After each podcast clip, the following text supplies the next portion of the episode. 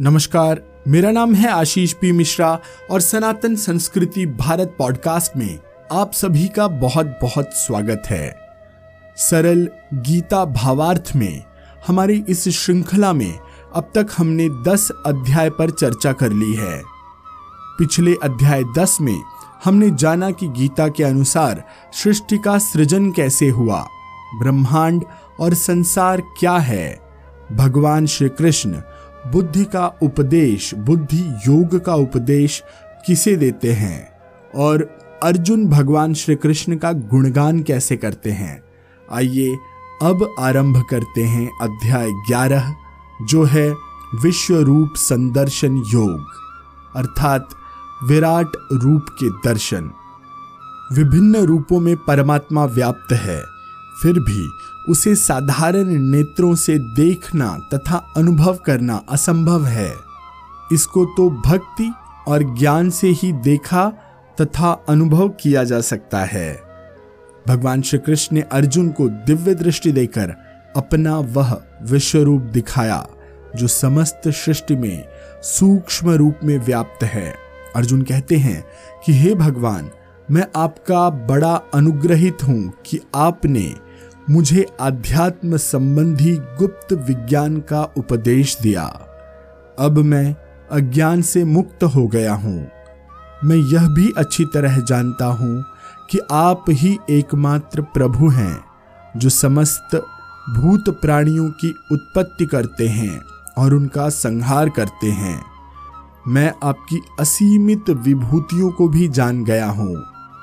अब तो आपसे यही प्रार्थना है कि यदि आप मुझे अपने दिव्य रूप को देखने योग्य समझते हैं तो कृपया अवश्य दिखाइए।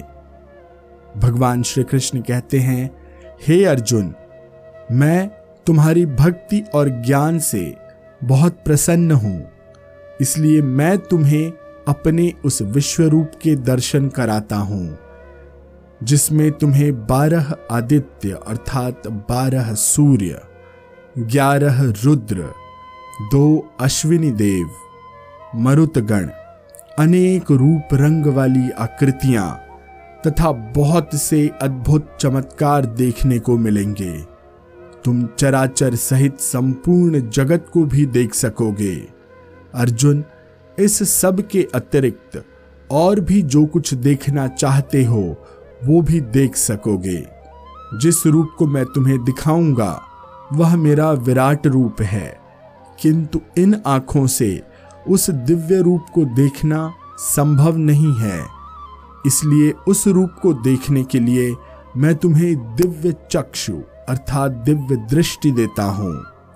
इसके बाद भगवान कृष्ण ने अर्जुन को अपना वह विश्व रूप दिखाया, जिसमें दिव्य लोक पृथ्वीलोक और नागलोक थे।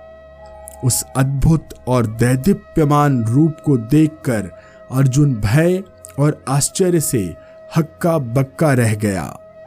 उसने बड़ी श्रद्धा से साष्टांग प्रणाम किया और हाथ जोड़कर बोला, हे प्रभु, आपके इस विश्व रूप में मैं ब्रह्मा को कमल के पुष्प पर बैठा हुआ देख रहा हूँ। शिव जी तथा अन्य देवताओं को देख रहा हूँ। भूत प्राणियों को तथा नश्वर जगत को देख रहा हूँ। ऋषियों तथा दिव्य नागों को देख रहा हूँ।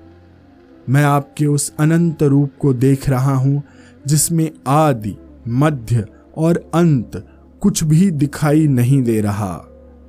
आपकी कितनी भुजाएँ हैं, कितने पेट हैं, कितने मुख हैं और कितनी आँखें हैं। मैं आपको मुकुट युक्त गदा युक्त चक्र युक्त विष्णु के रूप में भी देख रहा हूँ। आप सब ओर से प्रकाशमान, तेजपुंज, प्रज्वलित अग्नि के समान तथा ज्योति युक्त सूर्य के समान दिखाई दे रहे हैं। हे कृष्ण, वास्तव में आप ही जानने योग्य, सर्वशक्तिमान, परब्रह्म परमात्मा हैं। आप ही तीनों लोकों में एकमात्र आधार हैं। आप ही अनादि धर्म की रक्षा करने वाले तथा अविनाशी सनातन पुरुष हैं। सूर्य और चंद्रमा आपके नेत्र हैं। प्रज्वलित अग्नि आपका मुख है। संपूर्ण जगत को आप अपने तेज से तपायमान कर रहे हैं। आपकी भयानक आकृति संपूर्ण जगत में व्याप्त है। जिस आकृति को देखकर तीनों लोग भय से काँप रहे हैं। मैं अनेक दृश्य देख रहा हूँ। एक जगह देवताओं को तो दूसरी जगह महर्षियों को और सिद्ध पुरुषों के समुदाय को अपने अपने कल्याण की कामना से हाथ जोड़कर स्तुति करते हुए देख रहा हूँ।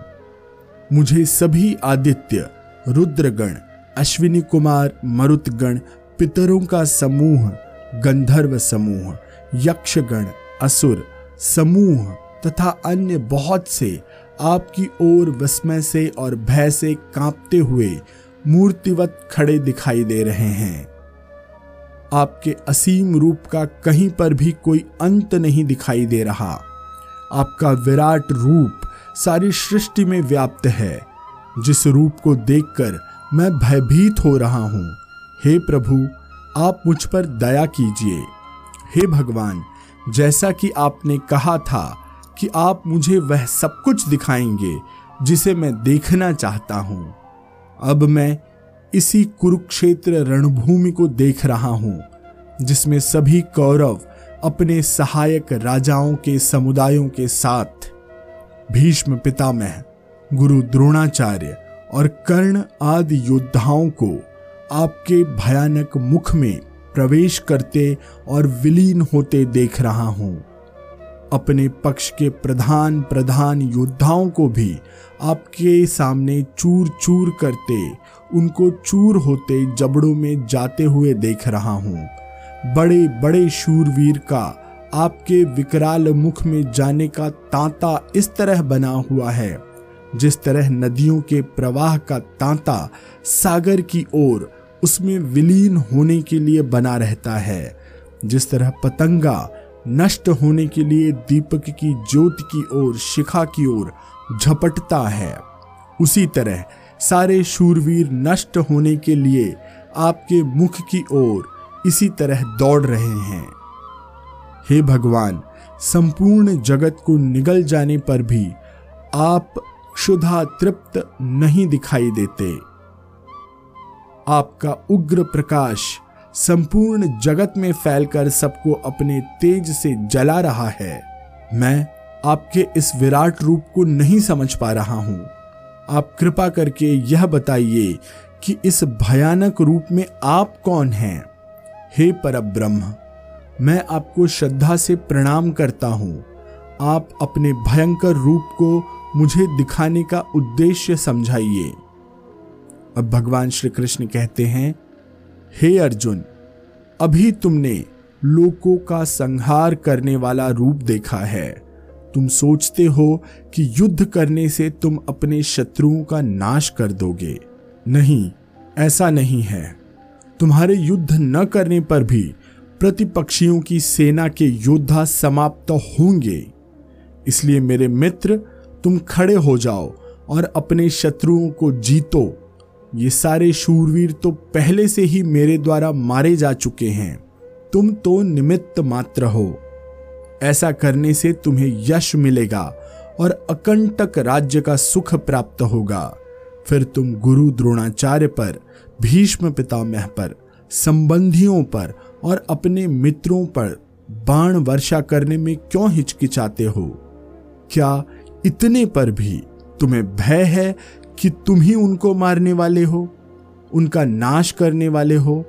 नहीं, उनका नाश करने वाला तो मैं हूँ, तुम नहीं हो, इसलिए अर्जुन, तुम लड़ो।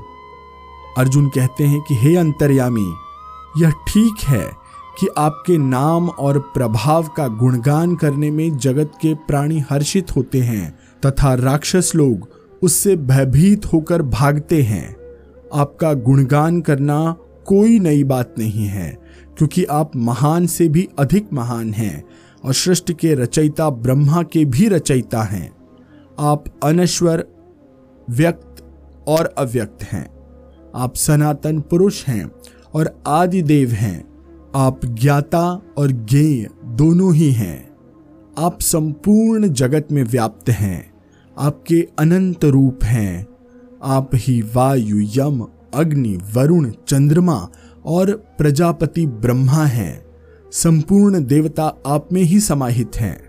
मैं आपका वर्णन करने में असमर्थ हूँ। मैं बार बार आपको नमस्कार करता हूँ। हे परमेश्वर, आपकी महिमा को न जानकर तथा आपको सखा व परिचित समझकर मैंने अज्ञानवश आपको कभी हे कृष्ण या हे सखे कहकर संबोधित किया। उस धृष्टता के लिए मैं आपसे क्षमा याचना करता हूँ। मैं स्वीकार करता हूँ कि खेल या विश्राम के समय और बैठते या भोजन करते समय मैंने कभी कभी आपको चिढ़ाने वाले शब्द कहे हैं। उन शब्दों के लिए क्षमा याचना करता हूँ। आप इस चराचर जगत के पिता हैं। आप सबके लिए पूज्य पर ब्रह्म हैं। आप ही सबसे बड़े गुरु हैं। तीनों लोकों में आपके समान ही और कोई नहीं है। फिर भी, आपसे महान दूसरा कोई कैसे हो सकता है? आपकी लीला अपरंपार है। हे प्रभु, मैं आपको प्रणाम करता हूँ। अपनी सारी गलतियों के लिए आपसे क्षमा याचना करता हूँ।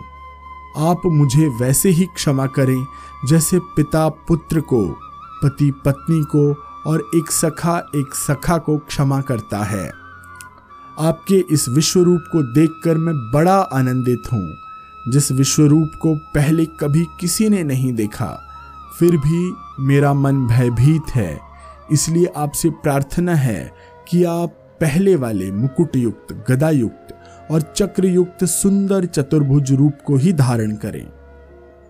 भगवान श्री कृष्ण कहते हैं कि, हे अर्जुन मैंने अपनी योग शक्ति से तुम्हें वह विश्व रूप दिखाया है, जो मेरा प्रलयकारी रूप है, तथा जिसको इससे पहले कभी किसी ने नहीं देखा।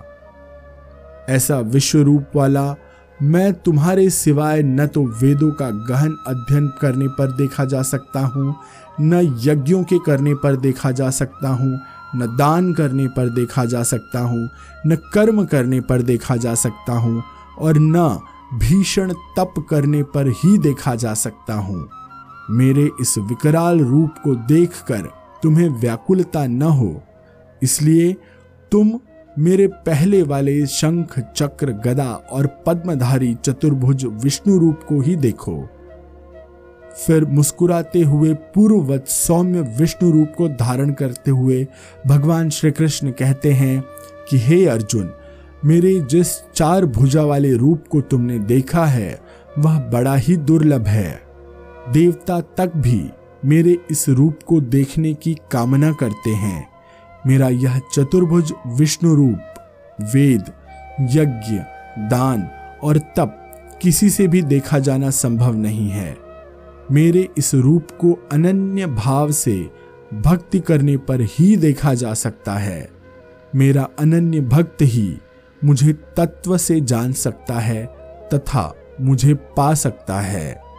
जो भूत प्राणी मोह और घृणा से मुक्त है, जो अटूट भक्ति के साथ सारे कर्म मुझमें ही अर्पित करते हैं और जो मुझे ही पर ब्रह्म मानते हैं, वे ही सबके सब मुझे ही प्राप्त कर लेते हैं, मुझमें ही प्राप्त होते हैं।